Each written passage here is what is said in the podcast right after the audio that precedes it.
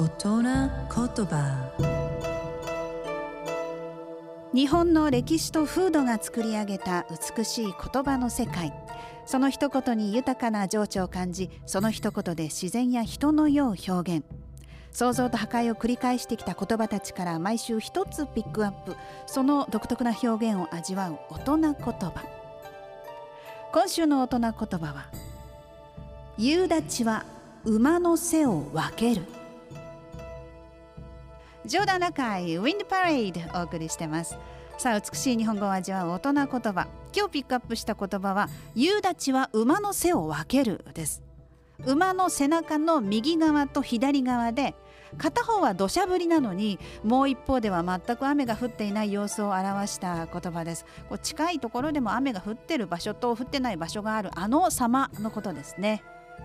でこの夕立っていうのは低気圧なんかによる長く広く降る雨ではなくってその場その時限りの局地的な雨です。こう夏の強い日差しによって地面あたりの空気が温められてその空気が軽くなって空に昇っていく時に雲を作っていきます。入道雲ですね。でこの雲の大きさっていうのがだいたい10キロ四方ぐらいなので、まあ、かなり局地的な雨になってしまうんです。このあまりに狭い範囲で降る夕立を昔の人は馬の背の半分は雨が降ってるのにもう半分は濡れてもいないなんていうことを言ったわけです。えー、ちなみに馬の背の幅っていうのはだいたい50センチから70センチぐらいになります。